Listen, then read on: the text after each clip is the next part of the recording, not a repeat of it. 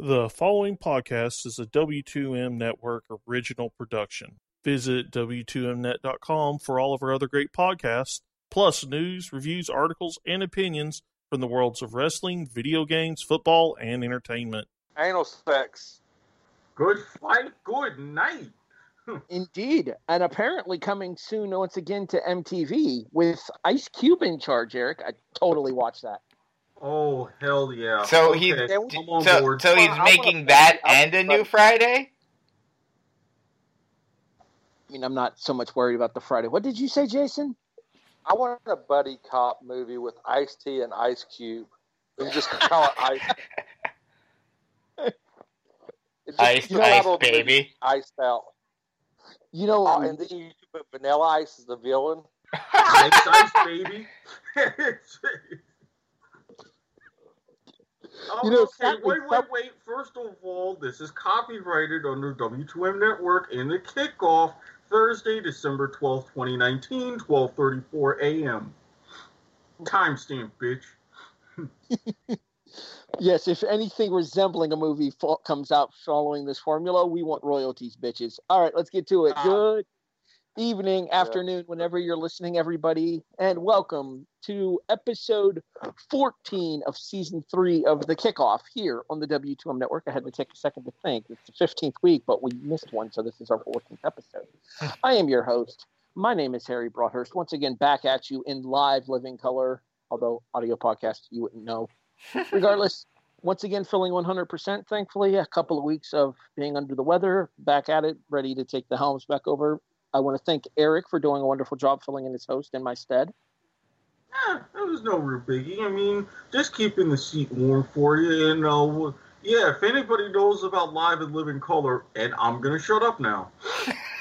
Uh, all I'm going to say is you were keeping the seat warm, but not the chair. True, very Living- true. The voice you just heard is the executive producer turned co host, Erik Watkins. Oh, Oklahoma, where the team comes sweeping down the field. Oklahoma, where the wagon sometimes loses all its wheels. the voice you hear laughing there is the co-host turned executive producer, Brandon Biskobing. And the Pac-12 is officially a dumpster fire. Don't worry, we'll talk about that in a few moments. Dun dun dun. Dramatic reverb. Finally, the chairman of the W2M network, Jason Teasley. Nick Saban just asked Jalen Hurt where's he going, and he said the playoffs. I saw something. I, I forget on which uh, which Facebook group I was in that I saw it on. Joe Burrows is now playing for LSU after being told that he couldn't play at Ohio State. I read that article. Hey, yeah, the whole Division about to Three be- school comment. like the entire like the backup from Ohio State went to where was it? Was it um who's the other one? Um losing my mind here. Well, which backup? Because it was J.T. Barrett, then Dwayne Haskins, then Joe Burrow. That was the quarterback room at one time in Columbus. Burrow went to LSU because he couldn't get on the field at Ohio State. Ohio State and Yeah, LSU went to- the playoffs, along with Oklahoma, who has former Alabama quarterback Jalen Hurts. It would have been interesting if Alabama would have made it, since you know Oklahoma would have had the added uh, thing of Hurts trying to get revenge on Oklahoma, and now if uh, if LSU and o- Ohio State meet in the uh, finals, then we could potentially have that possibility of uh, Burrow trying to get revenge on Ohio State. Yeah, Well, don't, don't- well, be worried if- about revenge in Alabama. We'll stay tuned on that one. Hashtag tease. Yeah, if um, if things would have played out, they already had. Uh, if Oklahoma would have missed the playoffs, they already had it. They was doing everything in their power to get the uh, Oklahoma Alabama get, game for a New Year's Day uh, ball. Well, I wouldn't be surprised too. And then, did you see where Alabama ended up uh, facing Harbaugh and Michigan? That'll be an interesting conversation to have next week here when we preview some of the bigger bowl games here on the kickoff. But for now, let's get back to where we usually start on this show. This is Studs and Duds. Eric, your stud Yeah. for the week. Yes, we know that very few people, if any, sat through the most garbage that was the Dolphins and Jets. Yes, we all wish that they could have recreated what they did in 1980 and have that as a game with no announcers whatsoever. We would have been fine with that. But out of that rough I mean, came a diamond. Hmm? real quick, to be fair, if Kevin Harlan calls a game and nobody's watching, does it really happen? Fair point. Fair point. But out of that diamond, or out of that rough, came a diamond in the form of one Jason Sanders. Only, yeah, only one man in the history that is in the National Football League has ever kicked eight field goals in one game. Only one had ever attempted eight field goals in one game.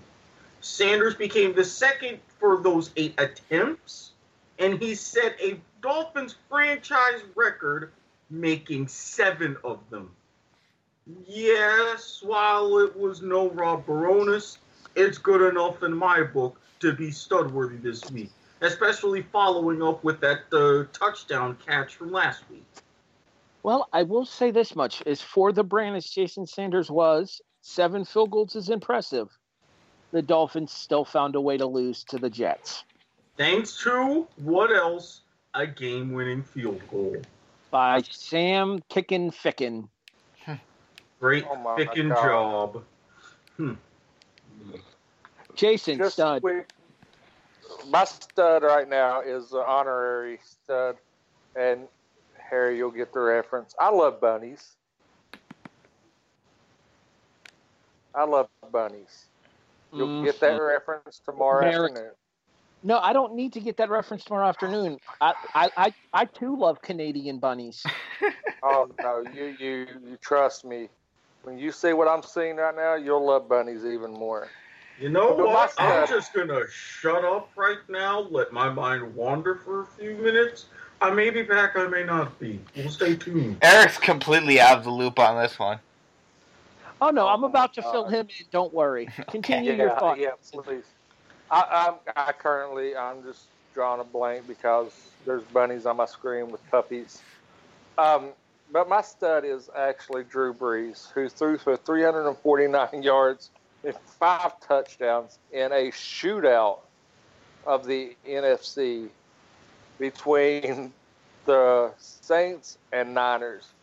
Um, I was really surprised about this game. I really thought that it would be a low scoring game. Uh, I was facing Drew Brees and Michael Thomas in the first round playoffs of my big money fantasy football league. Um, and Murphy's Law kicked in, and everything that could go wrong with my team did. And you got rickety Especially the rickety five- wrecked. Uh, let's just say that um, I faced off against Drew Brees and Michael Thomas. Oh, hello. Uh, Mike Evans. Mike Evans went down. Uh, I had David Montgomery as a starting running back.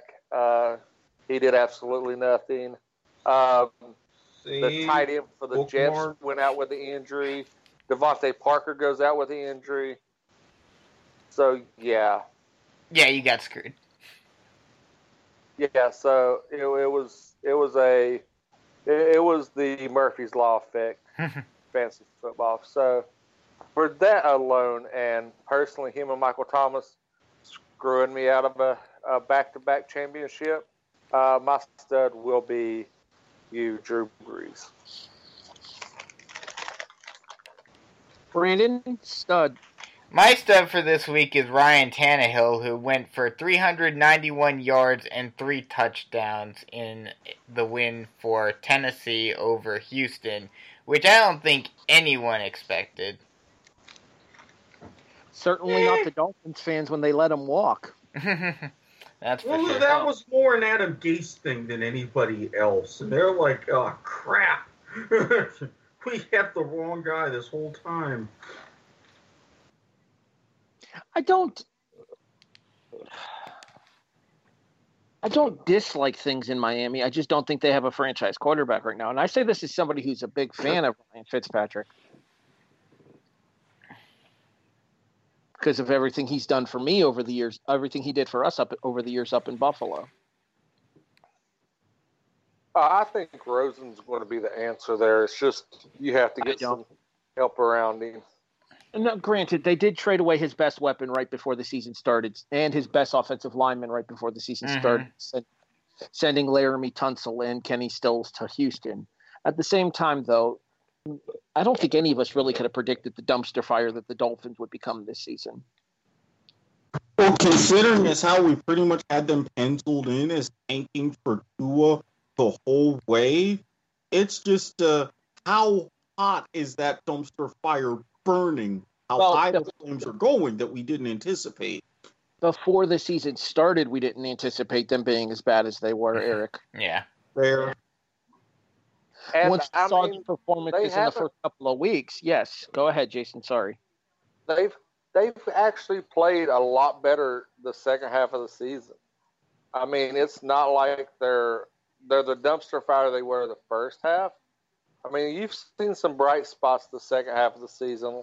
DeVante Parker coming into his own and showing that he can be a receiver. Fitz Magic, you know, having great games occasionally. You know, it's there's there's they've they've progressed throughout the season rather than regress.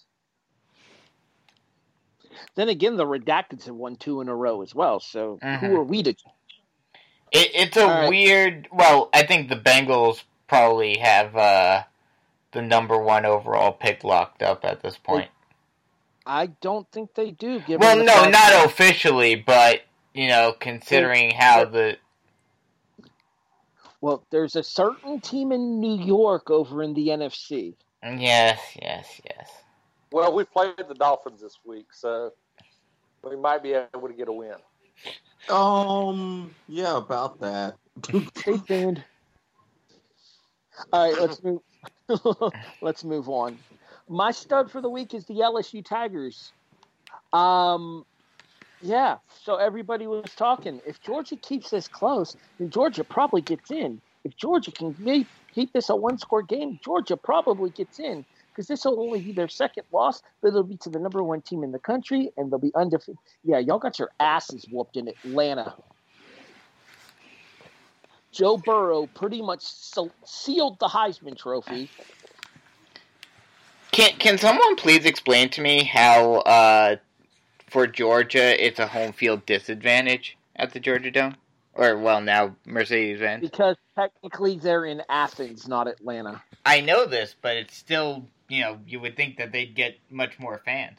It's yeah, but considering as how they also wear the same colors as the Atlanta Falcons, and we all know how they are in uh, certain games and even having any sort of a lead. You get the idea. Yeah. 17 to 3 at halftime, 34 to 3 after the third quarter, and you could see droves of Georgia fans leaving as the third quarter ended on a video that got posted online. It was embarrassing to the Bulldogs, and deservedly so. Oklahoma is off to the college football playoff. Why Oklahoma? Well, segue. So, the most anticipated game on Showdown Saturday was the SEC Championship. One of the other more anticipated games on Showdown weekend, Championship weekend, was the Big Ten, or is the Pac-12, little, little, little, little, the Pac-12 title game. Easy for me to say. Good grief. Let's try this again. One of the other most anticipated games was the Pac-12 championship game because number five Utah was considered to be a lock to enter the college football playoff if they could beat Oregon and finish off a 12 and one season that lone loss coming to USC on the road on a short week. Well, Oregon had something to say about that. 20 to nothing at halftime, 23 to 15 after three. So the Utes were thinking about getting back into it, and then they didn't score another point. 37 to 15, the Oregon Ducks, as predicted by yours truly, by the way, knock Utah and the Pac 12 out of the college football playoff. Way to choke when it mattered most, Utes. Bravo. Now, the big question that I have in regards to this, we were talking about this earlier on in the season.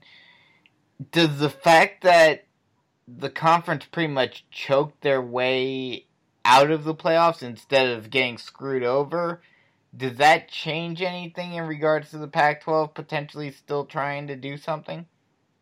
Somewhat. It's going to be a more fervent discussion. It's going to have a different tone, but I think overall the mentality doesn't change. Well, I would argue that if you're going to do eight, and if you know what, let's save that for later. Let's curtail that for later because we have an entire thing coming up on that later on in the show. Yep. So LSU are my studs, Utah are my duds. It segued. I'm sorry, Eric. I know you usually leave these off. You may give us your dud now. Don't don't sweat it because I had kind of a slight segue slash really really quick callback. Yeah, um, Niners and Saints defenses. You realize how many underbetters hate you right now, and do you realize that the fact that you both kind of uh, disappeared and let Jimmy G and Drew Brees kind of do their thing, how much you screwed me over in FanDuel? Yeah, both of those units are my duds. I'm not complaining at the overall result. Game of the year, walk off field goal, everything was great. But uh, could you have given me a little bit of a heads up because I could have profited off of it at least? See, I would have been on the over on that game personally. Yeah, Just, but all of those points and things, here I am thinking I got a little bit of extra cash. Maybe I should finally go for it and enter the Sunday Million on FanDuel. Yeah, no, no. Hmm. Womp womp womp. Jason Dud. Uh, my dud is actually the uh, Houston Texans, who, coming off of a surprising win versus Tom Brady and the Pats, let rookie Drew Lock light them up. Lock and Noah Fant uh, lit this defense up that was a able to, you know, mostly contain Brady and the Pats, but then they come out and shit the bed versus Denver, and to that, I mean, this is. I think they were looking past Denver and Drew Lock and the ups and downs that Denver has experienced this year, and I'm just going to go out on a limb and say uh, Kansas City might want to watch out because this this Denver team has won versus Deshaun Watson. Who else have they beat? That's uh, let me see here. I know it was Deshaun Watson. Uh, let's see. Brady, I, and then Denver beat Denver beat New England. Yeah, no, no. Denver beat. Hold on, I'll tell you what. I'll look that up for you here. The Colts. The Colts. Another. Let's let's let Bisco give his let's let Bisco give his yeah, dud and we'll look this up real quick. Bisco, what's your dud? My dud for the week, in spite of the fact that they actually won the game, is the New York Jets for basically taking the bend but don't break uh, philosophy to its ultimate limit and almost losing the game in the process. Well, I do believe there was an excellent coach who was unfortunately long longer with us who used to say, "You play to win the game." Yes. Oh no. Hmm. That wasn't Dennis Green. I thought no, that, that no, that was Herm Edwards. Herm Edwards at Arizona State. Well, now Dennis Green is who we are, who we thought they yeah. were, or they are who we thought they were. Yes, that. Hmm. So apparently, none of us can get our quotes correct tonight. Good grief, we're somebody off. was somebody. You know what it is? We're not used to recording on Wednesday anymore. Not to mention bunnies. That's my excuse, and I'm sticking with it. Look what you guys have done. Chargers, Titans, Browns, Chargers again, Houston. So Philip Rivers twice, Marcus Mariota, Han- Tannehill, eh, and I think Mayfield. Was Tannehill. And I'd believe it. Brady. Didn't he play Bla- Brady? No, they haven't know. played. They haven't even played the uh, Patriots this year. The only team in the AFC East that Denver played was Buffalo when they got it, or the, not the Patriots. The Broncos played was Buffalo, and they got it handed to them, twenty to three.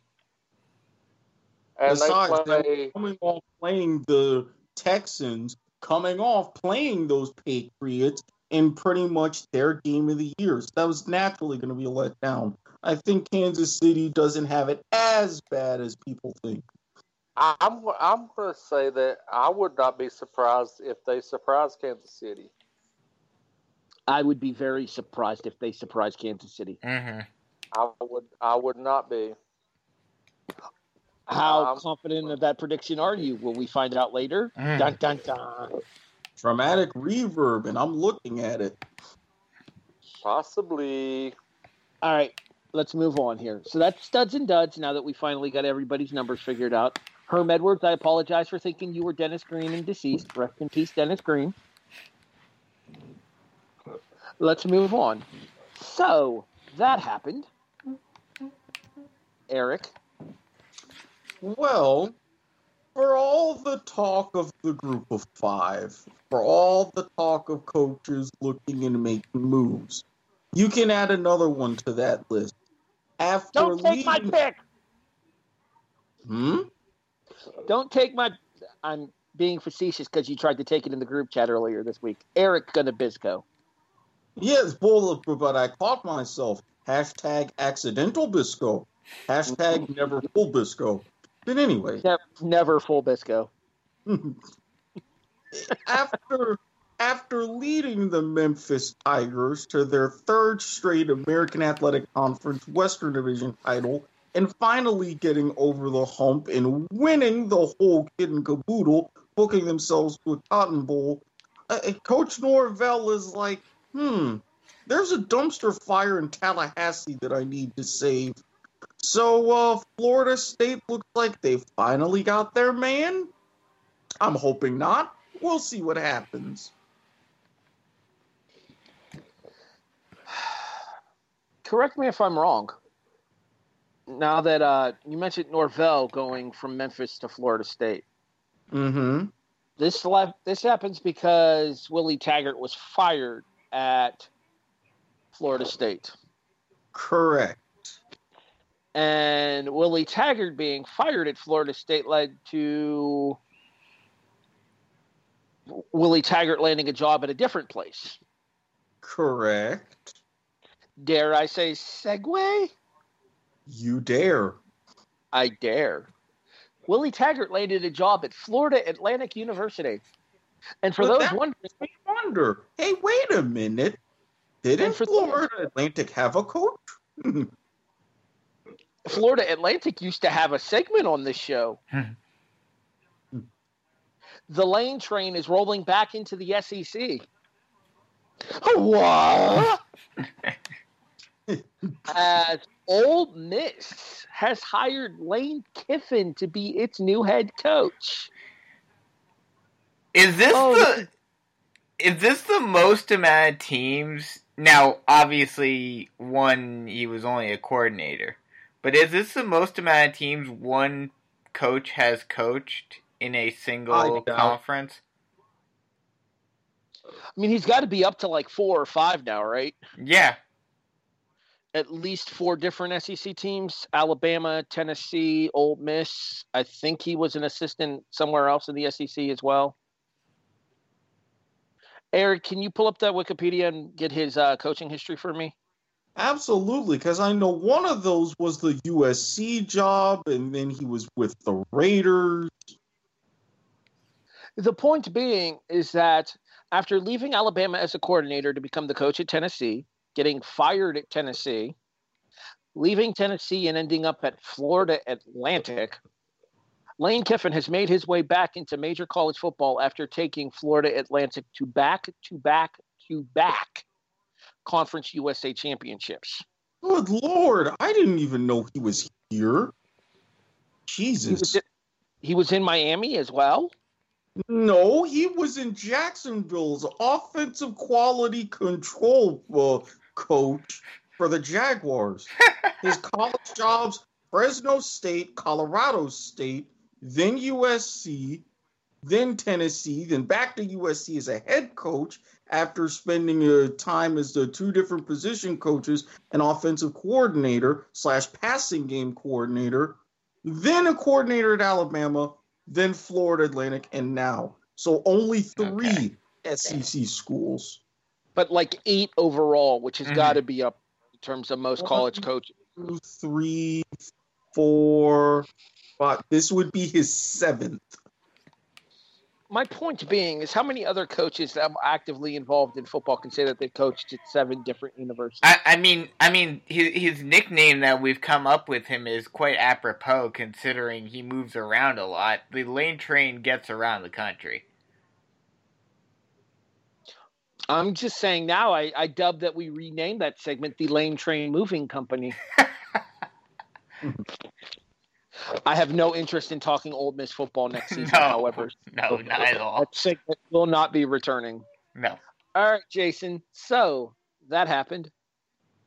So that happened. Um, does anybody know who Tim Ryan is? The congressman from the state of Ohio.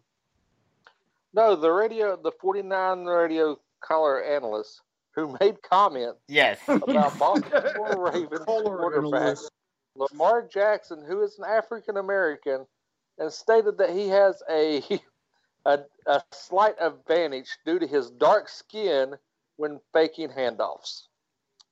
Tim Ryan has uh, has since been suspended by the 49ers and for his thing. And to top it top it off, the uh, Lamar Jackson earned a little bit of credit for me for the absolute hilarious thing that he done this Sunday. Did any of you notice what yes, he done? Yes, I did. He wore I... solid white sleeves.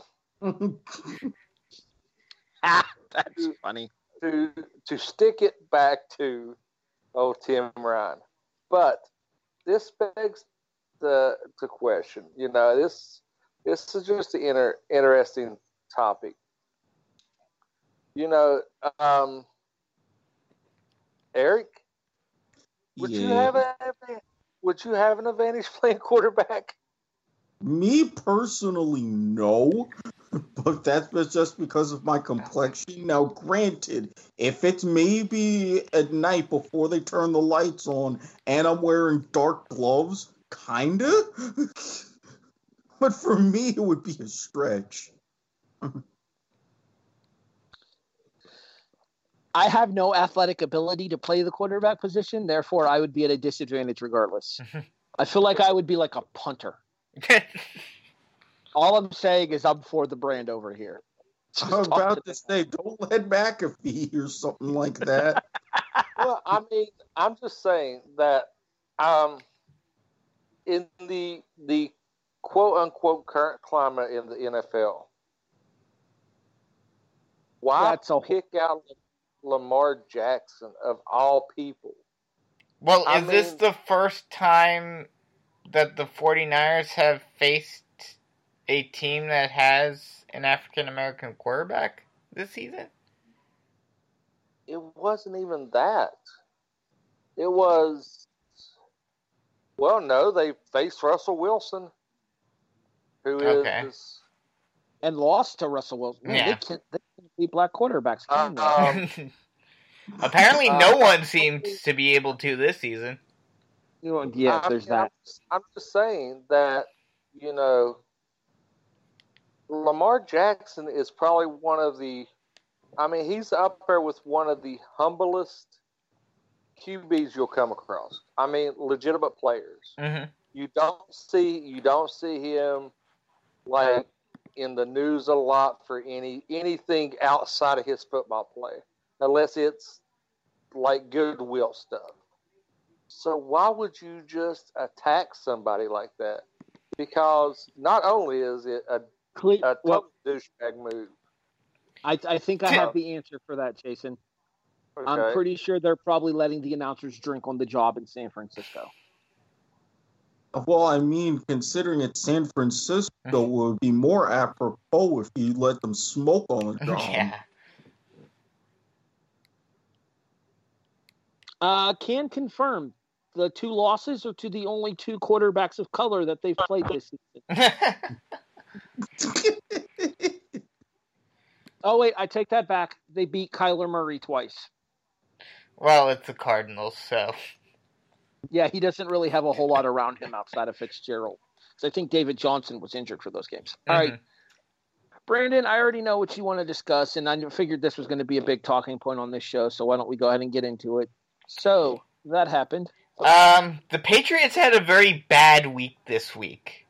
To start off, they lost the game on Sunday after a clearly blown call that everyone could blatantly see that he did Wasn't not. named Robert Taylor. What? two blown calls. I'm mostly That- talking about the one with where I I forget who it was, but where they said he stepped out of bounds, but you could clearly see that he did Yeah. not on the replay. And then to top it all off, they then get accused of videotaping the Bengals practices, going back Okay. W- once No, no, again. no, no. They were There not. wasn't an accusation. That, that, that was not an one. ac- That was not an accusation. That was a fact. No, There no, was a okay, Patriots okay. There was a Patriots film staff in the Browns press box filming the Cincinnati sideline. yes, okay. And so, everybody wonders why the Patriots been playing This wasn't- shitty. They're So- getting their so- fucking plays from the This Bengals. was a game. So right. once again, they get caught. Another Spygate 2.0, and this is the Bengals we're talking about. This isn't like some great team that they have to be threatened by. This is the I- Bengals. So what do you think I- they do against the real teams of the NFL? I mean, when Belichick said on to Cincinnati, we didn't think he meant this. But yeah, Alright, so, so- I mean, I- Let's first of all, real quick, Bisco, Okay. because there, this actually does require a little bit of a backstory Yes. about this story. Yes. The rumors and allegations that the Patriots stated was that it was for an in-house project called "Do Your Job," which is a film, which is a film segment that they do as a team that gets posted on their Facebook page. In addition, they got permission from the Browns to film inside of the press box. However, the Browns did not let the Bengals know that they had permission to film inside of the press box. And when a Cincinnati staffer saw the guy in the New England Patriots outfit, he informed the National Football League officials on site. okay. A, why are you filming the Bengals? What are you possibly going to learn? B, if it were a different team that didn't have a reputation for doing this, I'd be a little bit more Mhm. forgiving of the fact that it was said that it was for an in-house an in-house um, montage segment thing that they put together there. But there is literal documentation that has come out before that if Patriot members are found to be caught filming or anything, they are said to be told to say that it is because they are filming for an in-house documentary. Hmm. Have you seen this uh, article? No, I, I, have. haven't. And they had that have way back at 2007 after the original Spygate. It Mm. says to blame it on the fact that they're filming for an in-house documentary. Belichick denies any and all access about this, knowing anything about this here. Me thinks Belichick doth protest too much. Oh yeah, Not, definitely. not to mention the fact that it's like, oh, Kraft TV and Kraft Productions. I can tell you one thing that he's glad that there was no Kraft TV of, but I digress. But I mean, I, I hate to be that guy. I But- don't. How how badly because it just keeps on happening. It seems like every other year we have some sort of new scandal that comes about when it comes to the Patriots. How much does this hurt the Patriots' legacy? And while yes, it's normally not based around on the field things.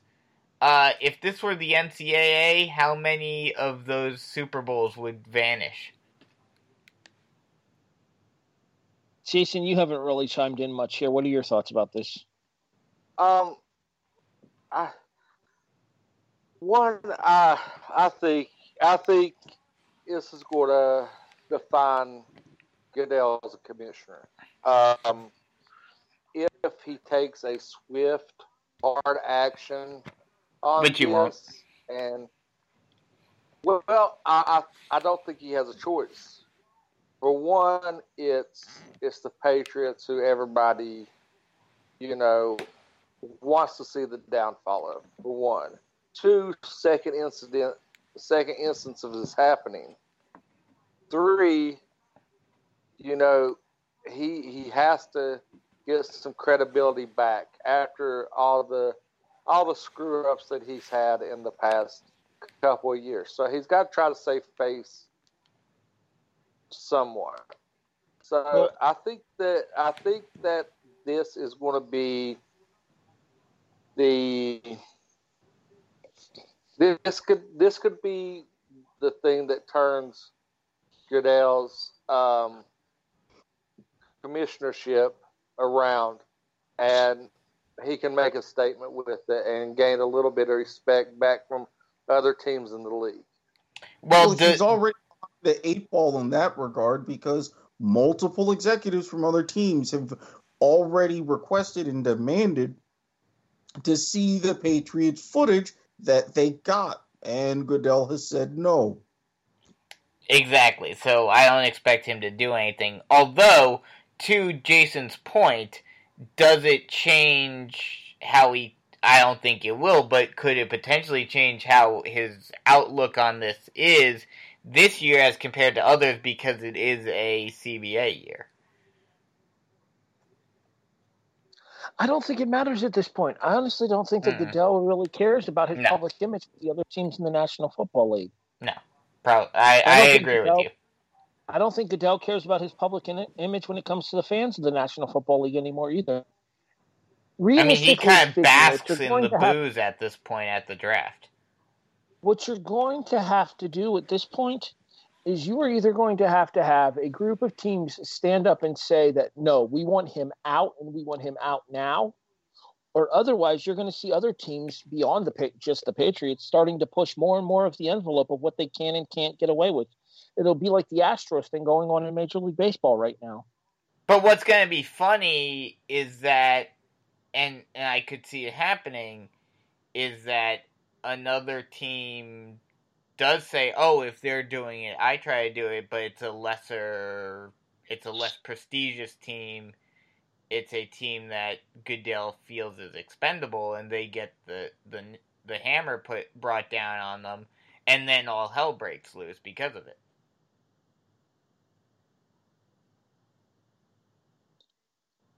When is his uh when is his deal up with the NFL? Eric, That- you would be the one that would Yeah, probably know Eric this. would the be the one to know that. I know with this CBA coming up, I think he's still got about another year or so after that because his last deal was for five years. And wasn't that in like 2016? I think. I could have I can- sworn it was, yeah, it was 2018. Oh, it was because 2018. it Okay. runs through 2023. Okay. So we're stuck with at least three more years of this prick in charge. Yep. Basically, unless again they they For decide to do Yeah, during the 2023. 2023 is when his contract ends. I just looked it up. Where have you gone, Paul Tagliabue? The NFL I needs love you. me some I, I I think all four well. leagues need new uh, commissioners at this point. I don't know. I like Adam Silver, especially with what he wants to do with the NBA season. Manfred, right now, to me, he's getting a lot of the job done, delivering on most of his promises. Not to mention some rules that he just changed, which I like. So Also, when it com- when it comes to Manfred as well, you got to think about what was handed to him by Bud Yeah. Selig. exactly, But both he's- Selig and Gary Bettman can kiss my ass. He, he's trying to like hurt mm, uh, the minor league system a lot, though. that I don't different think. that- conversation, different conversation, different podcast. Yes. Let's move on. Get back on track here, gentlemen.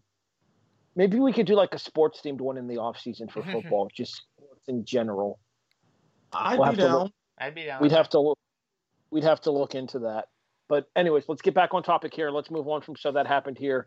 We have a. I've got a question set up. However, it's going to be somewhat of an extended conversation, so we're going to postpone it until after I'm a survivor. Where congratulations are in order. As myself and Eric have some company on the throne. We got to get one of the super thrones built at this point. It's gonna be like a game. It's gonna be like a Game of Thrones throne.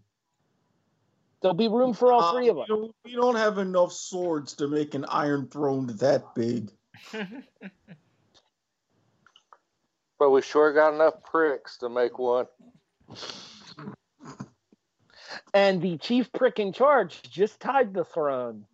Jason just got his sixth win in a row as he correctly predicted Minnesota's victory over who did Minnesota? I don't even remember who Minnesota played. Uh, Detroit. That sounds right. We'll go with that. I was correct in picking Atlanta over Carolina, and I picked that game against the spread too. I mean, I didn't have it as my "Are you serious?" against the spread, but I should have because Atlanta fucking rolled Carolina. Brandon finally gets back on the board with his Green Bay pick. Eric, let's talk about New England. Look, I was never so happy to be so entirely wrong in my life. I'm just gonna say that. Speaking of which, fun fact, and they talked about this on CBS as well when they did that. Uh, the New England Patriots' three losses are all three to playoff teams, fellow division leaders in the AFC. Yeah, I did. Isn't their record? They all their wins have came against subpar Well, they, uh, do have, they do have a win over nine and four Buffalo. hmm They beat Buffalo That- 16-10 in Week Four. Is that their only win versus a, a team with a winning record? It very well might be. Cleveland's getting close. Oh, Pittsburgh. Pittsburgh's uh, eight and five. Although Pittsburgh wasn't nearly the team they are now when they played New England. Exactly. They didn't have Duck Dodgers in the 21st century yet. Speaking speaking of Pittsburgh, segue. All right, I'm about to make a prediction that's going to land me in the doghouse, and I don't give a fuck. This week is well, it's civil war here in the Broadhurst studio apartment in Youngstown, Ohio, Oh. as my Buffalo Bills play my girlfriend's Pittsburgh Steelers. So you're saying this won't be a banger? Um, well, since it got moved to Sunday night, we might be able to sneak something in in the afternoon. After the game, she's going to be pissed at me because the Bills are going to win.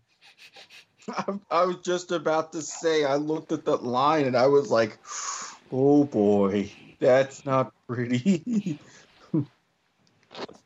Um, yeah. Did you know, uh, Squid Bit Harry edition? Jesus, you That's for the me first freaking time. fucker. What what was that, Eric? Jesus, you gimmick infringing fucker. Harry edition or otherwise. You couldn't come up with your own name?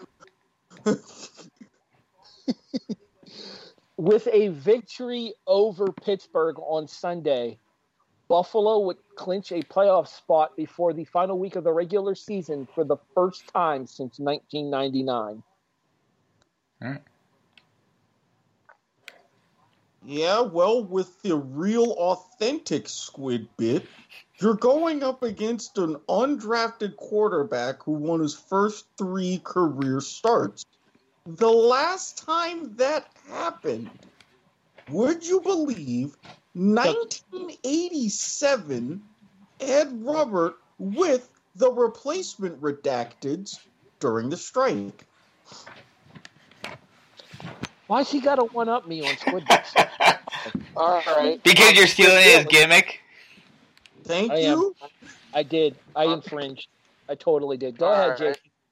On Squid Billies. I don't know. It's like Squid Billies. Just felt like saying Squid Billies. All right, Oh. Jason. You, you I, have a- I'm going to I'm going to point out something. I'm going to take a moment to gloat since I didn't earlier. Uh, if anybody would like to go back and review the preseason college football edition of the kickoff and hear three people laugh at a certain Ginger Damas when he made a prediction of Alabama missing the playoffs, and now that he gets to rub it in every chance that he gets, uh, we Yeah. I definitely appreciate it. yes, yes, How's yes. Browns doing? Yeah, really. Hey, hey, hey! You know the the Browns thing wasn't a really hot take. The Alabama thing, you guys literally laughed at me, and I think me and me and Eric has some- something wagered. Jason, Yes, I know. don't be a Robert Taylor. No, I'm, I'm, I'm far superior to him. I think I made that very well known in the uh, W2M Sports Chat. All right, let's move Um, on here. We'll save. We'll actually save Jason's pick for last since he's going for the throne solo. So let's go ahead and go to the person with the lowest total in a row. Hi, Eric. Yeah, yeah. Mm. You bet on the Patriots, you bet against the Patriots, but oh well. Anyways, to a quarterback who, quoting the great rapper Gucci Mane, nobody cares, work harder.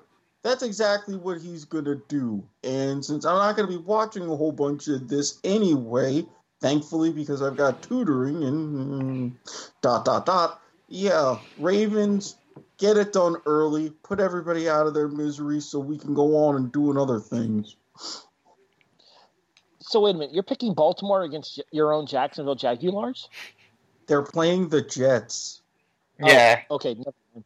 that is right. Thursday night football. Mm-hmm. I'm slow. I'm I'm slow tonight. Just ignore me. Everyone else does. Brandon, there is a phrase around these parts, especially up in Buffalo, that those who do not learn from the past are doomed to repeat it. Well, see, there's a difference with with this because Eric, you forgot one critical. Fr- you you forgot one Oh, critical Son of a rule. You forgot one critical rule last week. Uh huh. It was a certain time last week. Well, yeah. I mean, I accounted for that when uh, I, I uh, mentioned the Minnesota prediction, anyways.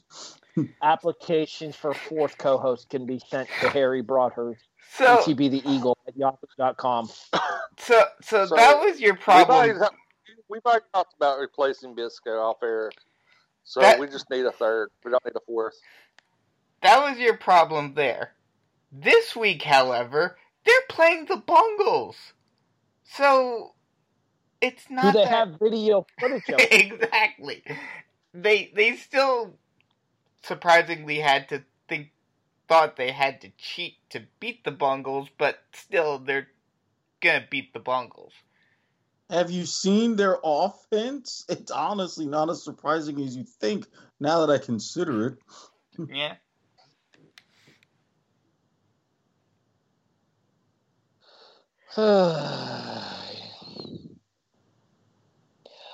I need Cincinnati to do us a solid, but I'm not expecting it. Who I really need to do us a solid is your fellow Floridian team in Week 17, Eric. Mm-hmm. If your fellow if your fellow Floridian team could do us an ultra solid in Week 17, it would be greatly appreciated. And I'm pretty sure the rest of the NFL would greatly appreciate it as well. I mean, it's happened before. We got you. The power of Florida man will activate one way or another. Well, I mean, to be fair, the the Pats do seem to struggle in that building for some strange reason. Brady's only right around 500. So wait a minute, they're going to Miami on week 17? Uh, let me see. Might- I think the game. I thought the game was in Foxborough on week 17. you may be right. Oh, So wait. think it's they- Yeah, you're Fox- right. You're right. Never mind. You're right. Yeah. Yeah, I Okay. the the likelihood of that happening is very slim. Florida man don't do cold, Broadhurst. Nope. No, he does not. All right. So Eric had six earlier in the season. I tied him with six three weeks ago. The throne has once again been tied as Jason has a six game winning streak active. And, well, speaking of bunnies, it looks like Jason's going for one in order to take the crown. I am going to take uh, Drew Brees and the Saints over the Colts to Yes. extend to a seven game survivor streak and sit on top of the throne all by my lonesome, looking down at my peasants. Real quick, to paraphrase an old phrase about Cincinnati meet the Bungles, greet the Bungles, step on up and beat the Bungles. Oh, and Eric, I just I just realized something. mm-hmm. We are going to be touring the stadium the Saturday before the draft. Ooh. Because if things go well, there were plans that I might be in Vegas for the draft. I just got to cobble together a couple of things. So this would be a double very good experience. Hell, So, maybe I, maybe I can give the regime in charge some tips. We we might get to meet some. I'm going to work my magic and hopefully do that. All right, let's let's get back to the show at hand here because now it is time for I've got a question. Although apparently Brandon and Eric have a conversation. I okay. told you I told you I would leave the floor to you for this one, guys. So by all means, Eric, the floor is yours. Now, I'm going to have a little bit of a mild segue. No. Segway. Eh, Because close your eyes and imagine this. I don't The trust it when you tell me to close my eyes. Look, after what happened Monday, trust me, you don't have to worry about that. That's already out of my system. Although it's a very interesting thing. Family show. Anyway, so imagine this. It's the first Saturday in December. Lincoln Financial Field. It's still cold. You get a little bit of snow. You got the pageantry, the circumstance. Hopefully, a different guy who's not orange tossing the coin. The two teams battling it out with an extra wrinkle. One of them winning the American Athletic Conference, another doing something they couldn't do the first time around and winning Conference USA. But no, after their victories over the lowly Falcons of the Air Force Academy, there's more than just the Commander in Chief trophy on the line. The rankings have to be delayed one week for the first time since the playoff system created. Why? Because in the new expanded 18 playoff, your conference champion Army, conference champion Navy, battling it out for the eighth seed. Now, wait a minute, you say. What eighth seed? I thought there were only four.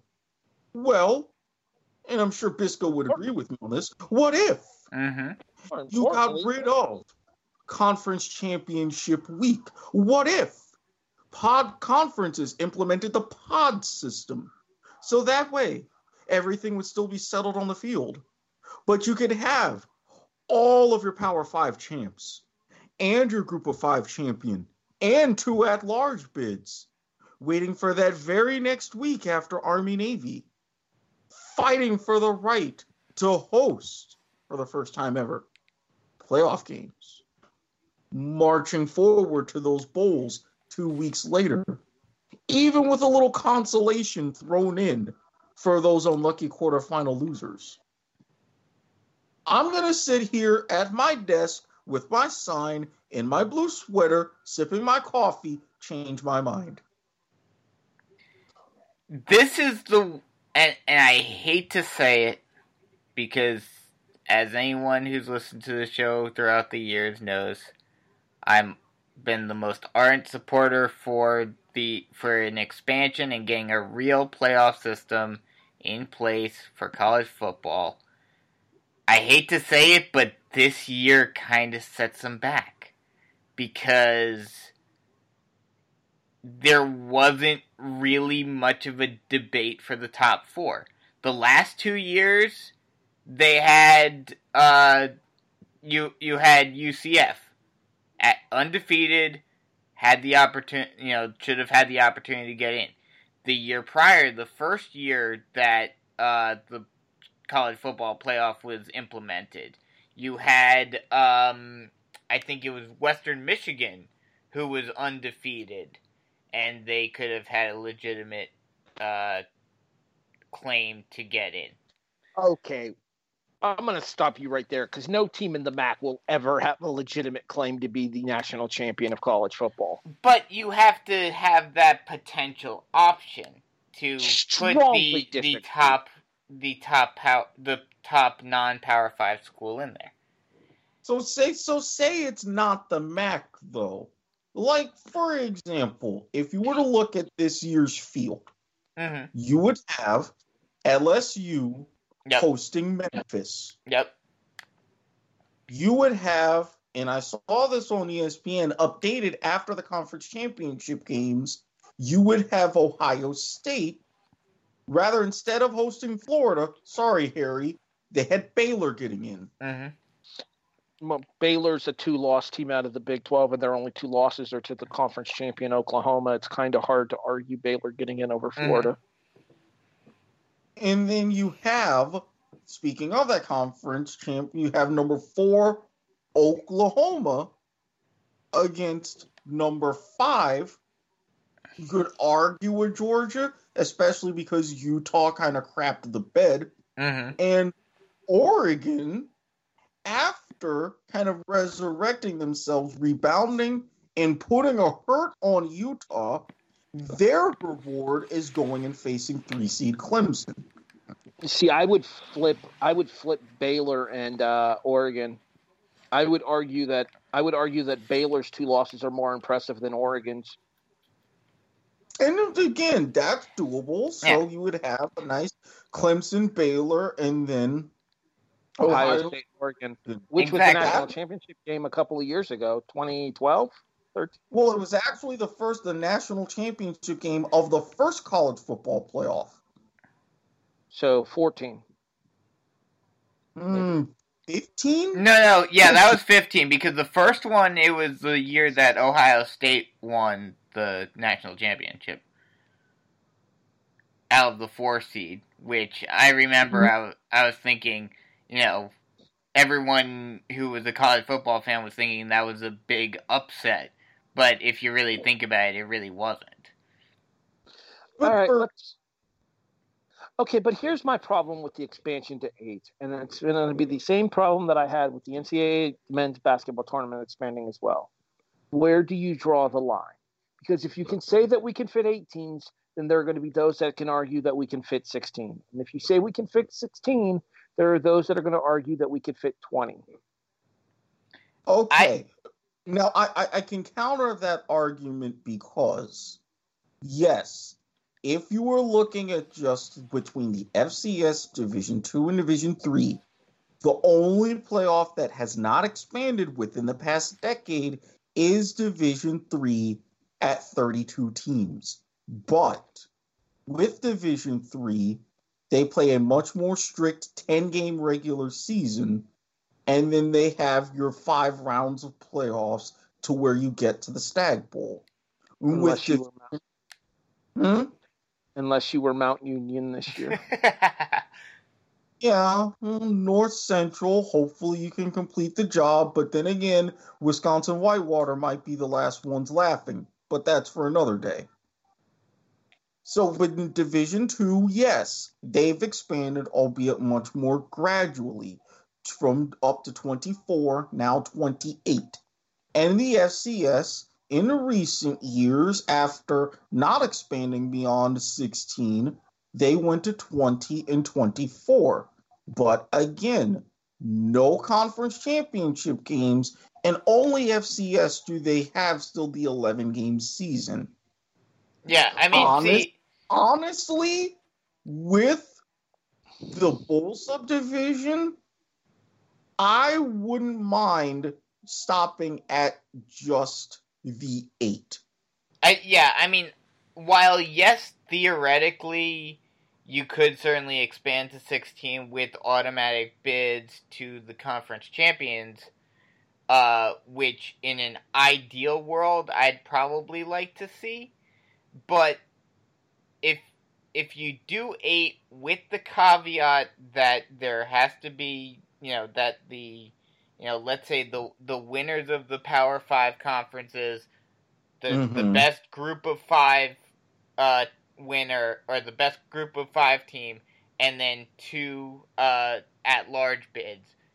I'm mm-hmm. fine with that because it sets out it sets out a distinctive uh, criteria for teams to get in as close as close to as it as I disagree. distinctive criteria criteria as you can get. I disagree, and here's why. Okay. This actually encourages descheduling if you're in a smaller conference. It encourages you to play a lesser schedule if you're in a smaller conference in order to keep your team fresh and injury free going into your conference games in order to attempt to run the table. It discourages teams from taking the chances that we see with these mid majors that go that go to these money games and end up pulling off these massive upsets. Okay, but, but, but for, see, for, but, for starters, and this is why I say, and I'll go into a quick thing using you, Harry, as an example with the pod system. You don't have a conference championship game to worry about. That's one hurdle taken away. Plus, I'm not, I'm not you have that strong of a schedule even if like say with you run the table, you wouldn't necessarily be locked into the eight seed. You could potentially be seventh, or depending on some of the at-large teams, you could get that six seed. Then what? And and here's the other thing too.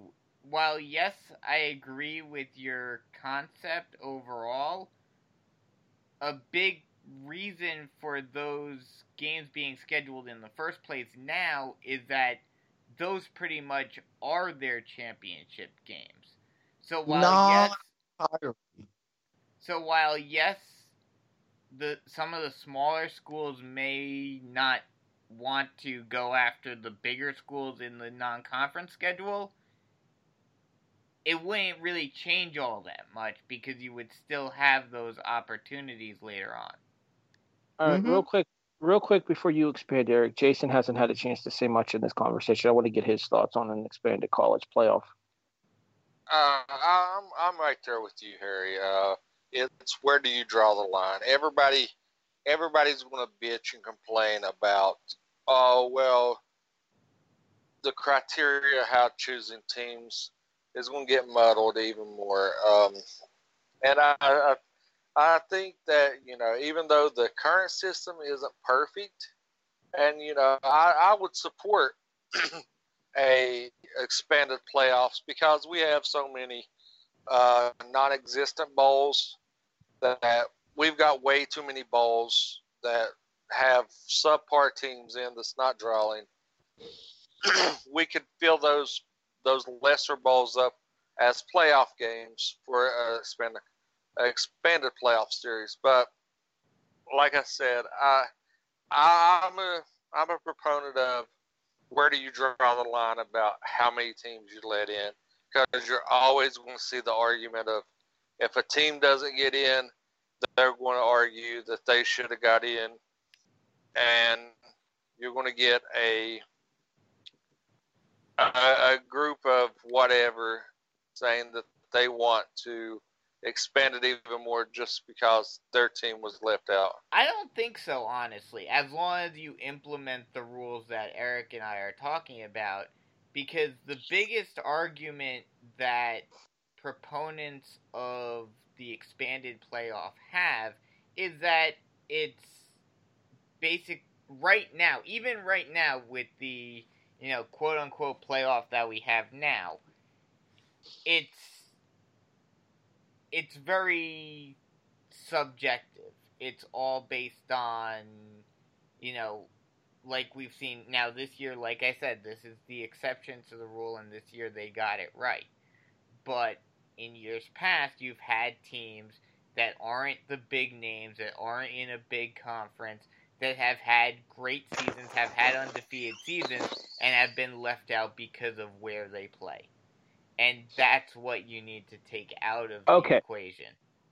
You know what I'm actually more in favor of rather than opening the door to all these mid-major conferences is I honestly think you could kind of do like secondary divisions inside of the NCAA football complex, similar to like a relegation system like we have in English soccer.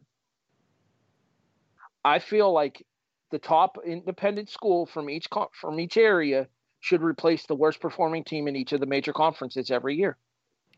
So the top non power five of each region. So- but that would that would require a complete overhaul of the system because Uh, the, necessarily. be, because the the gear like back before all the reali- realignment started that could work because each of the major conferences had a territory now that's not really the case anymore Ever Okay. since you had Then- the College Football Association, which was formed by schools like Oklahoma and Georgia, sue the NCAA over television contract rights, and the Supreme Court ruled in favor of the CFA back in 1984, that argument, as Bisco just said, is out the window. You, I've seen situations to where you could even get seven divisions deep in a pro rel system, going all the way down to Division Three. But logistically, it would be way too much of a nightmare. hmm And not to mention, like I said, it would require a complete overhaul of college athletics. I'm a big bowl game guy. I have been since I was a kid. See, I I don't mind the Bulls. My opinion has always been you can't have your cake and eat it too. Either go back to purely mythical national champions where it's just votes and all you're playing for is the Bulls and that's fine. Like a high school type system where, you know, you're only focused on yourself. Or make a real playoff system. Don't make it where you say, "Oh, we have a playoff. We're to we're to truly crown a national champion." But 75% of the teams are excluded from the conversation. And again, you can incorporate some of the bowls into that playoff. Say, even in our eight team system, for those quarterfinal losers, you have to, they can go and match up somehow in some sort of bowl games. hmm All right, real quick here before we continue on with the rest of the show, because we do have a couple other things we got to get to, and we will definitely pick this conversation up again at some point, probably in the near future, as we get more and more into discussing the bowl games. I want to give everybody, the pod system. I will give everybody a heads up ahead of time. The college football predictions we make next week will be one of the original bowl games up to the Hawaii Bowl. So you guys make sure you check the the bowl games that are scheduled from the 18th to the 24th for our predictions for next week. It could be any one of those bowl games inside of there, but you're picking against the spread. Okay. Okay. Because, I mean, just to kind of get this, and I'll just make this only a couple minutes. You, Harry, you are the self-proclaimed SEC apologist on the show, right? I am. You're among the SEC. You're a Gator fan, are you not? Of course. Now, pick three SEC teams you would want to play every year. I'm sure Georgia and probably Tennessee are two of the three, but not you pick. Um, well, obviously, Tennessee is probably the biggest rival for Florida in the SEC just because it goes back to the, the glory days for the SEC back into the 90s Okay. when when everything was happening there. Georgia's probably the marquee matchup now. And if I had to pick a third, if I had to pick a third from our subdivision, I would argue you could it's a toss up between Kentucky or South Carolina. Okay, so what if I were to tell you you would still be able to play Florida, or you would still be able to play Georgia, Tennessee, and let's just say for the argument, South Carolina every year. But you would alternate for your other five conference games, home and homes, against everybody else in the conference. So that way, over a four year span, or even if in a three year span, Here's the issue with that. Everybody in the SEC at least once, and in a four year span, you will have played them home and away, everybody. Here's the issue with that. The issue with that is that you're talking a radical realignment to move every conference to eight to uh, eight or ten teams. No, no, no. Here's the thing about the pod system you could keep your conferences as they are, no realignment necessary. You, each school would have so many, per, what we would call permanent rivals, and then you would have home and homes against the rest. The SEC could still have eight games, your Pac 12 could still do nine. Big Ten, all Nine. of them, yeah, they would still have their nine. It could work. We'll, we'll have, The like I, only potential trade-off would be, especially for the eight-team system, you take away the conference championship games. we'll have to come back to this conversation at another time when we have more time to discuss it Yeah. because we're coming up on we're coming up on a little bit over an hour into the show now. We still got a couple of other segments to get to, one of which takes a little bit of time. Just the only thought that I real, quick, the last thing that I'm going to say about this, and then we'll move on here, is I am not against fixing a broken system, and at times the NCAA's football system has clearly been broken. That being said, you need to find more permanent solutions in order to fix it rather than just coming up with haphazard theories that may or may not work given geographical locations, giving semantics, and giving abilities to get these schedulings in due to availability in venues and such. Agreed, but I'm- that w- I'm- that continue.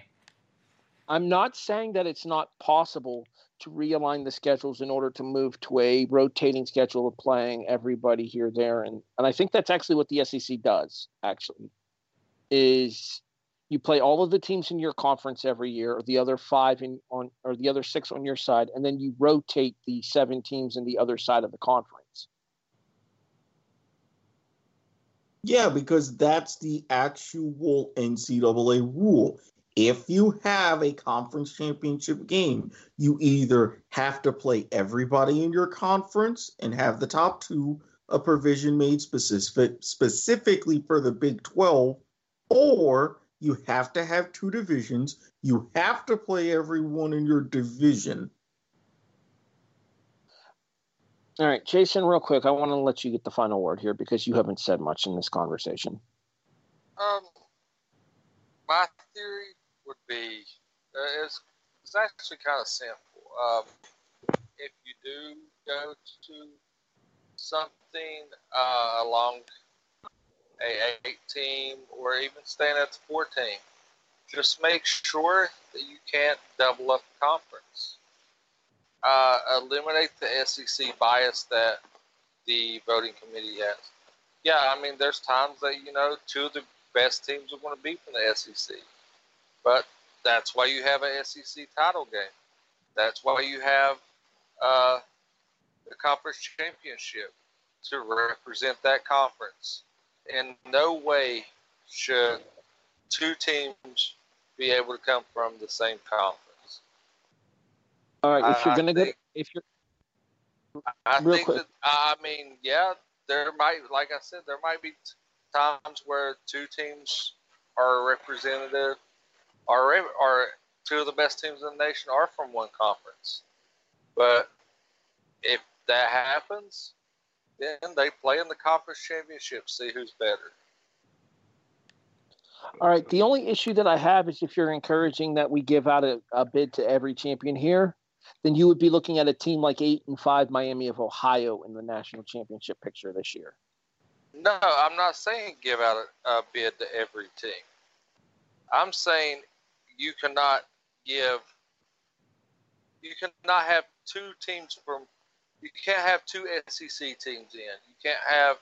You know, keep it to four. Just, but ensure that they're. If you're going to do the four, that it's not two SEC teams, He- he's- not two. Basically He- saying he- four like he- conference champions. He's saying under the current system, not under the expanded Yeah, I'm one. going under the. Yeah, and if you go under the expanded, you can have one of those at-large bids be, uh, uh, you know, uh, conference doubling up, but at, least have your conferences represented. I mean, look at the NC double double A. Uh, does the conference championship get automatic bid? Yes. Does, does, is there sometimes where that conference championship pulls an upset? More often than not. So I mean, you, you can't say, "Oh, well, just because it's a mid-major school, that they don't deserve it." Exactly. You know, let let them prove it. I mean, Mhm. you know, if if they if they're good enough, we're do it this way. The top ten teams at the end of the year play for play for a national title. Um, You're in the top ten, play for a national title. so what's one through six get a first round bye, seven plays ten, eight plays nine. Correct. You'd have you'd have a ten team go one, two, Yes, Harry Uh, just had it perfectly.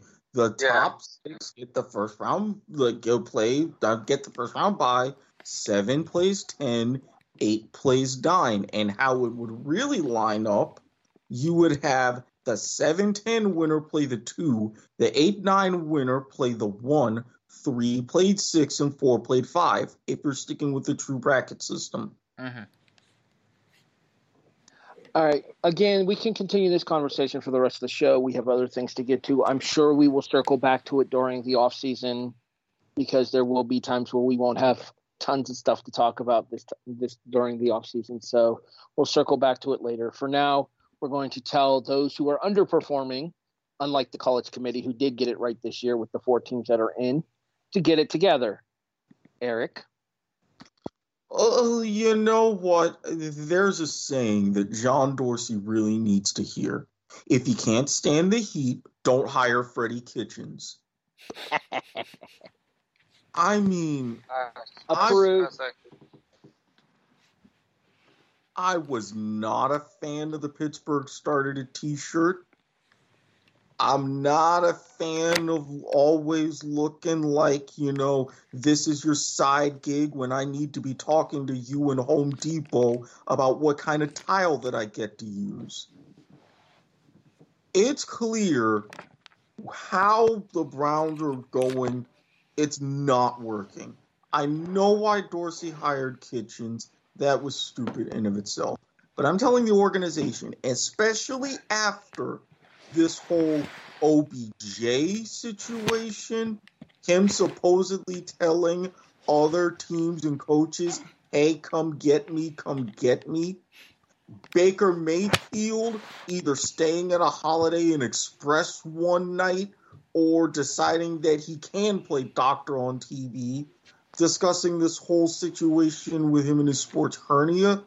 For the love of every holy deity known to man, Cleveland, get it together. Hard Knocks was great, but you're not on reality TV anymore. Even that's too far for this right now.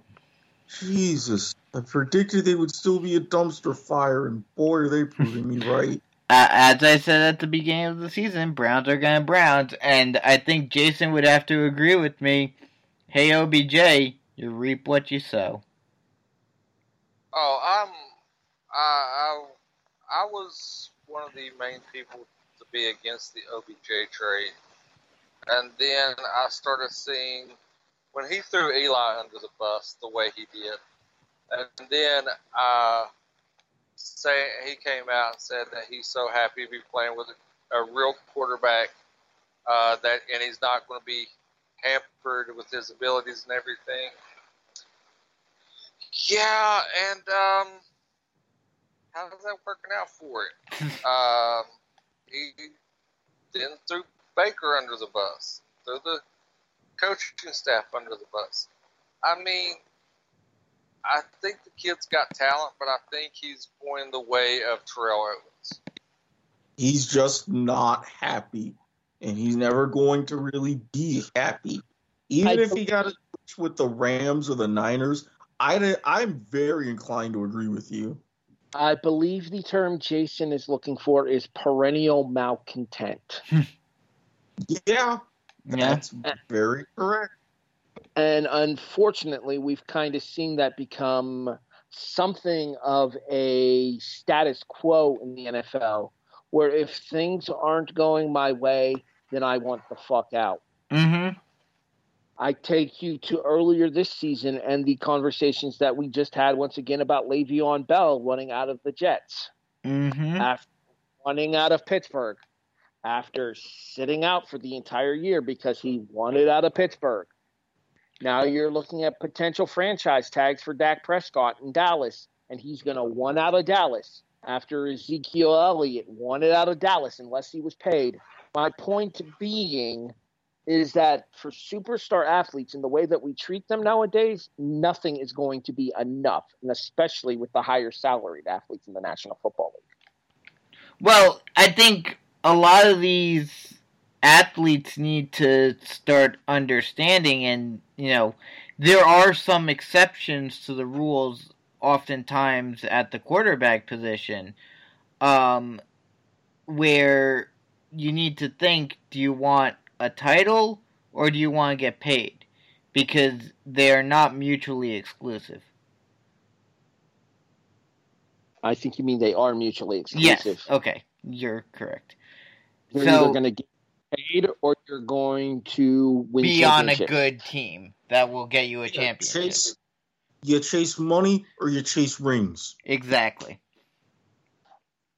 I chase puppies Well, and bunnies. bunny, more specifically. But anyway, moving on. Uh, Brandon, get it together. My get it together this week is to the Houston Texans who lost to the Broncos this week. Uh, yeah, you're supposed to be the the top team in the AFC South. Uh, you should be able to beat the Broncos. Yes, the Broncos have been playing a little bit bet- better as of late, but still, especially after putting that walloping on the Patriots last week. Um, yeah, get it together. They will. Oh, I'm sure they will. I'll talk about them more later. Dun, dun, dun.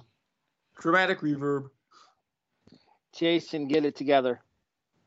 My get it together is not only for one week, mine's for a season. Um, just curious, how can you be one of the most bipolar quarterbacks in the NFL? You have two receivers and the top 10 in yards and touchdowns. Yeah, and if you would guess that that quarterback is Jameis Winston, you're higher than draft pussy because no one would would believe you. But indeed, it is a fact. Up till Mike Evans got hurt, him and Godwin were in the top ten receiving, and he is also leading the league in interceptions and just boneheaded plays altogether. So um, I, I'm going to go out on a limb and say this is a very hot take. Uh, you're not going to see Winston under center next year, but the most sought after coach in the off season will be a familiar name for myself and also Harry, uh, due to Harry, you know, being in the Youngstown area and being familiar with this, the O coordinator, and uh, that is under Bruce Arians currently, and being able to see some of his exploits here at Marshall University, and that's Byron Leftwich. I am familiar with him too. well, only because he's black. Um, and he played for the Jags. You yes, you forget he played so, several years here for the Jaguars. it is going to be interesting to see uh, Leftwich because he was he was one of the original more running style quarterbacks, so he could very well help a younger uh, dual dual threat quarterback. Uh, I think if he lands with somewhere that ha- has a solid uh, quarterback that is a dual threat quarterback, uh, I think that, that that's going to be something something special. I think you're going to see him uh, in which I'm going to go out on a limb. There was there's been talk here in Huntington that Doc Holliday may be on his way out, and Marshall may pursue Leftwich as the head coach to come home and coach here in Huntington. You better him coming home to Marshall than coming here to Jacksonville because we've put him through enough.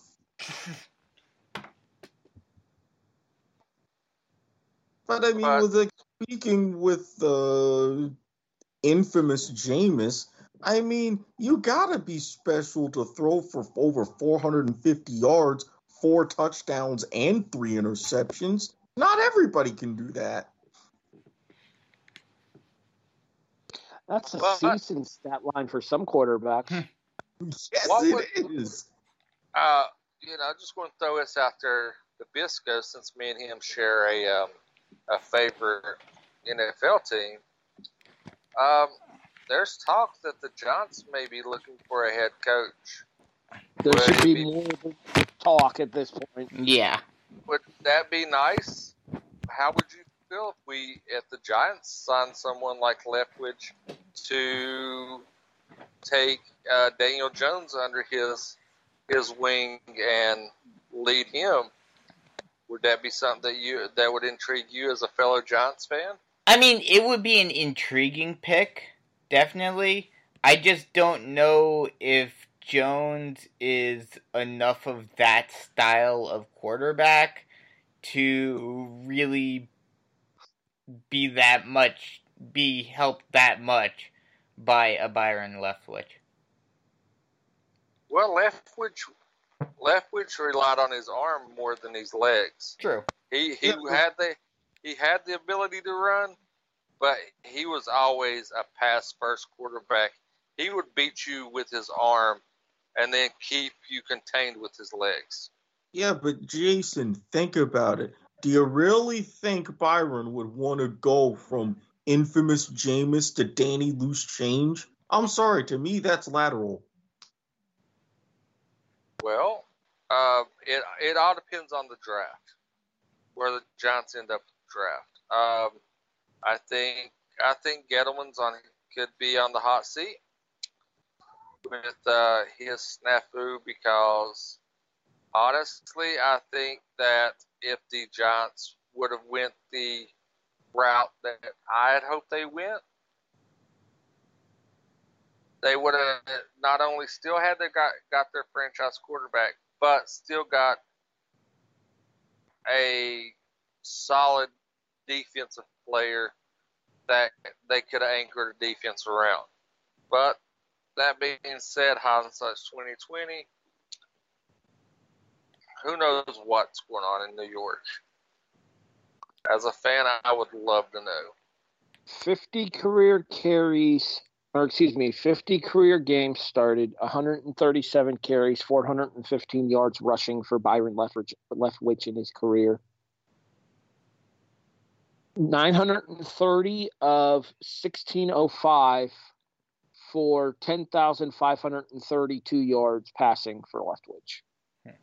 And that's exactly those are the stats of why we eventually went to David Garrard. The issue with Leftwich as a starting quarterback, though, is he was under 500 as a starter. Well, it didn't help he was in Jacksonville. Actually, believe it or not, he was over 500 in Jacksonville. It was when he left Jacksonville that he went 0 6 as a starter and lost his above 500 record. Mm-hmm. I forget where did he go right at where, where did he go after Jacksonville? Pittsburgh. Oh, Pittsburgh. you're right. Atlanta first. Atlanta first, then to Pittsburgh, to Tampa Bay, and then back to Pittsburgh. 0 2 in Atlanta, 0 3 in Tampa Bay as a starter, 0 1 in Pittsburgh as a starter. All statistics courtesy of ProFootballReference.com. Highly recommended website. Make sure I throw a link. I'll make sure I throw a link into the uh, to the show preview real quick. All right. Um, so my get it together goes to a pair of teams who have something in common. Would you like to guess what they have in common, Erik? Uh, mm, I'll give you the teams. Are you ready? ready. Detroit and Carolina. They've both Oh. sucked donkey dicks this year. Well, they Besides both that- had situ- they both had situations to where they had losing records, but involved a tie, and they're both on this year on backup quarterbacks.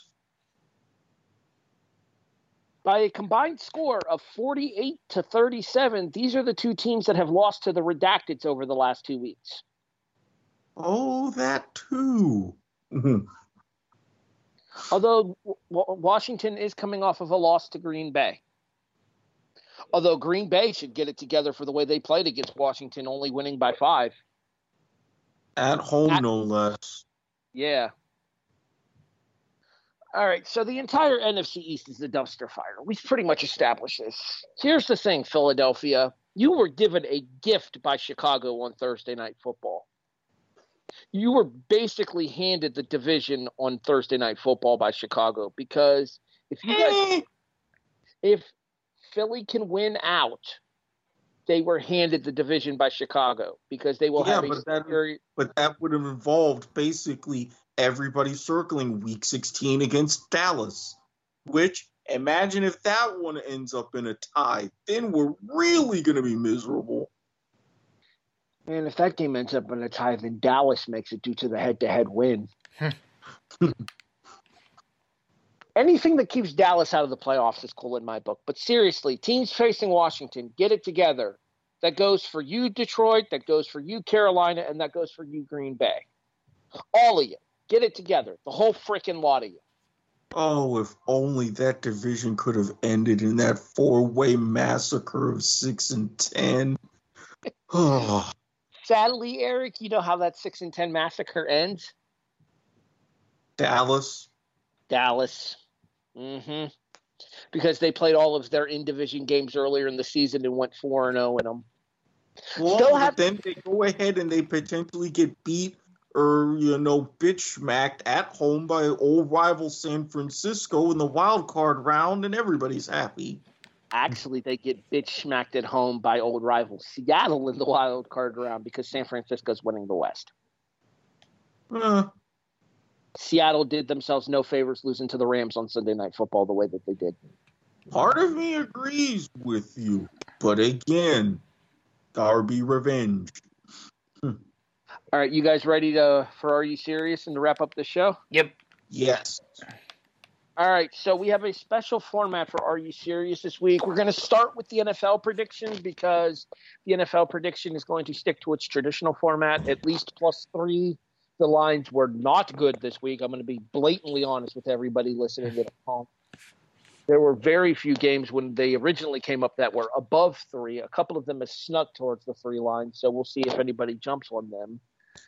Jason, you had a very bold prediction earlier in the show about Denver and Kansas City. Care to put your money where your mouth is? You damn right. I'm taking Denver plus nine and a half. Dun dun dun dun dun dun dun. And I will go on record.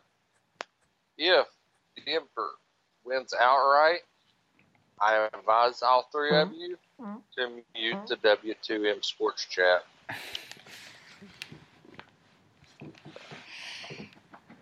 I'll go next year.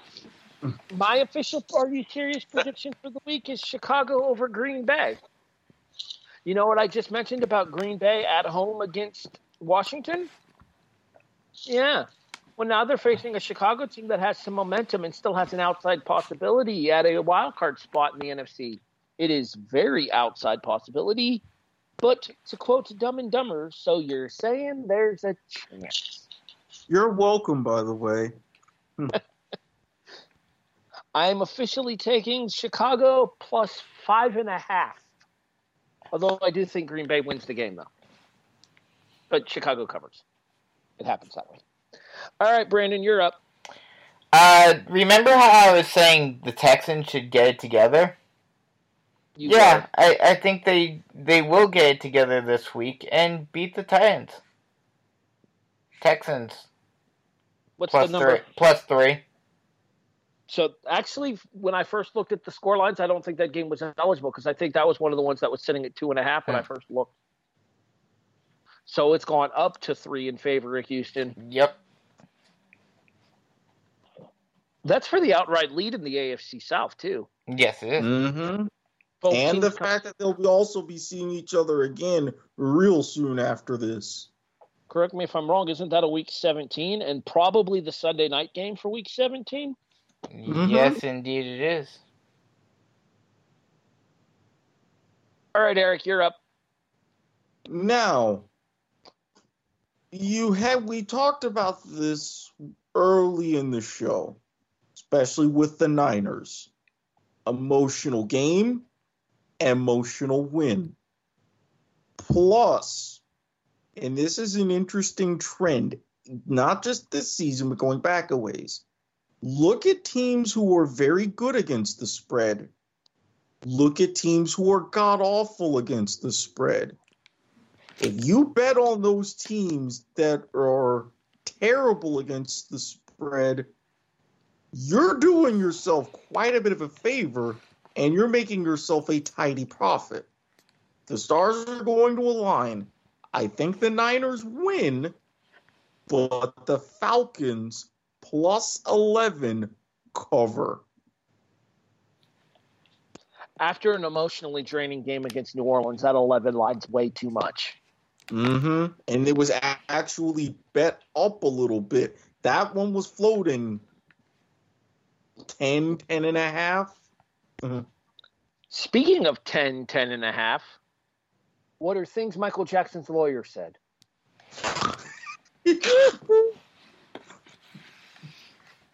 No. Okay, now now I'm the one getting us thrown. The views and opinions of Harry Broadhurst do not. Ne- never mind. Anyway, all right. So I bring up that number because that's the line for the only game in college football this week. And to be perfectly blunt about it, the only game in college football that actually fucking matters. I don't care what the records for these two teams are. I don't care that Army's five and seven. I don't care that Navy's nine and two. I don't care that Navy could have potentially played last week had Cincinnati beaten Memphis. None of that matters to me. This is the game in college football because we've talked about this for the last two years on the show, and I will stand by this statement here. The men that play in this game and the women that attend these academies are the best and the brightest that this country has to offer. Therefore, you're going to pick this game against the spread, which at current, I believe, is Navy minus ten and a half. Yes. But let's be blatantly honest here, gentlemen. The real winners in this game are all of us as citizens of the United States, knowing that we have these young men and young women looking out for our future. especially after the recent unfortunate tragedies that have unfolded in primarily Pensacola, but all throughout the country. Brandon,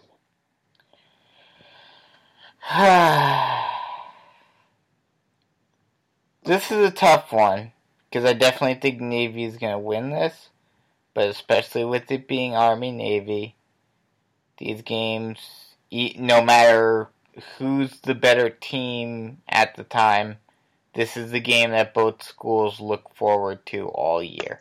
This is their national championship. I think it's going to be closer than 10, so I have to pick Army against the spread.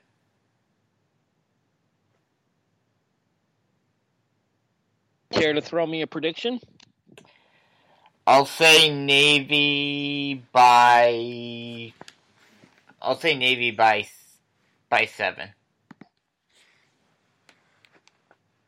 Jason, Army straight up by three, 21 18. Erik, Army beat Navy to win the Collegiate Sprint Football League title about five short weeks ago.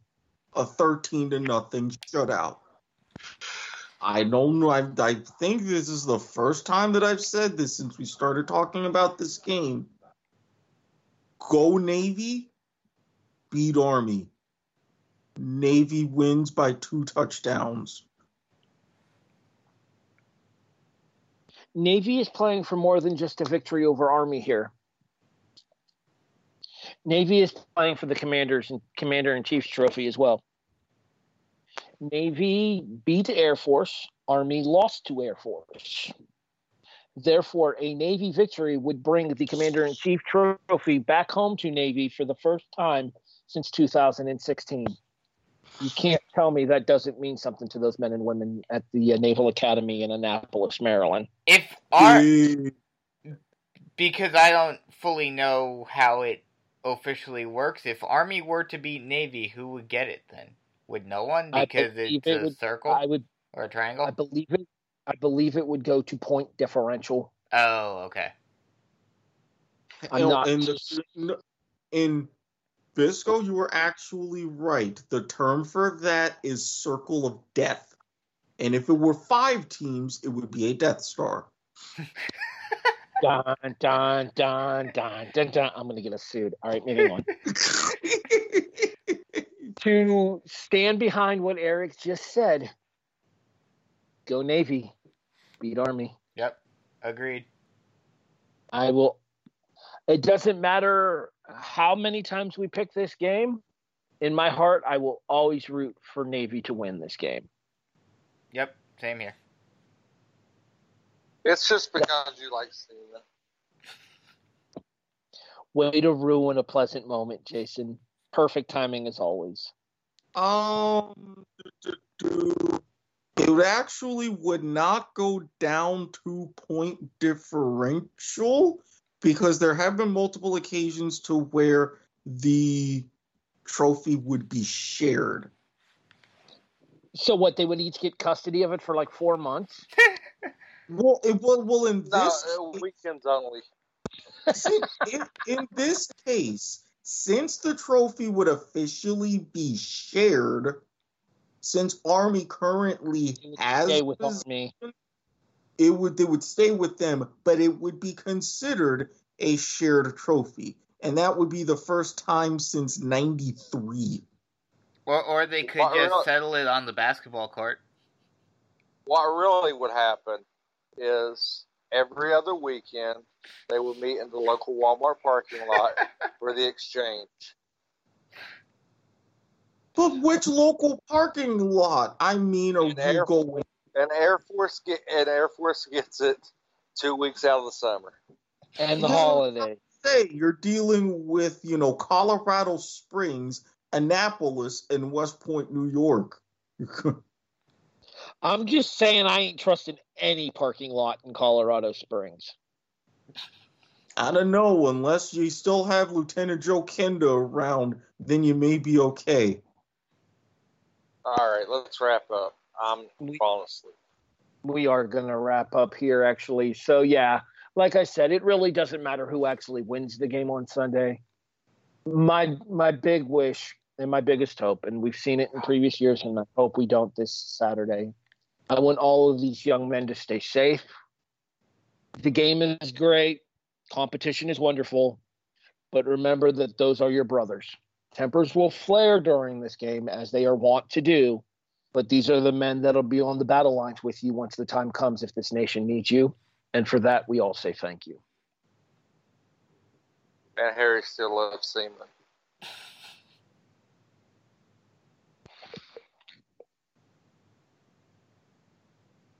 I had to keep I had to keep silent with what I was thinking because, well, frankly, I didn't I didn't want to go there.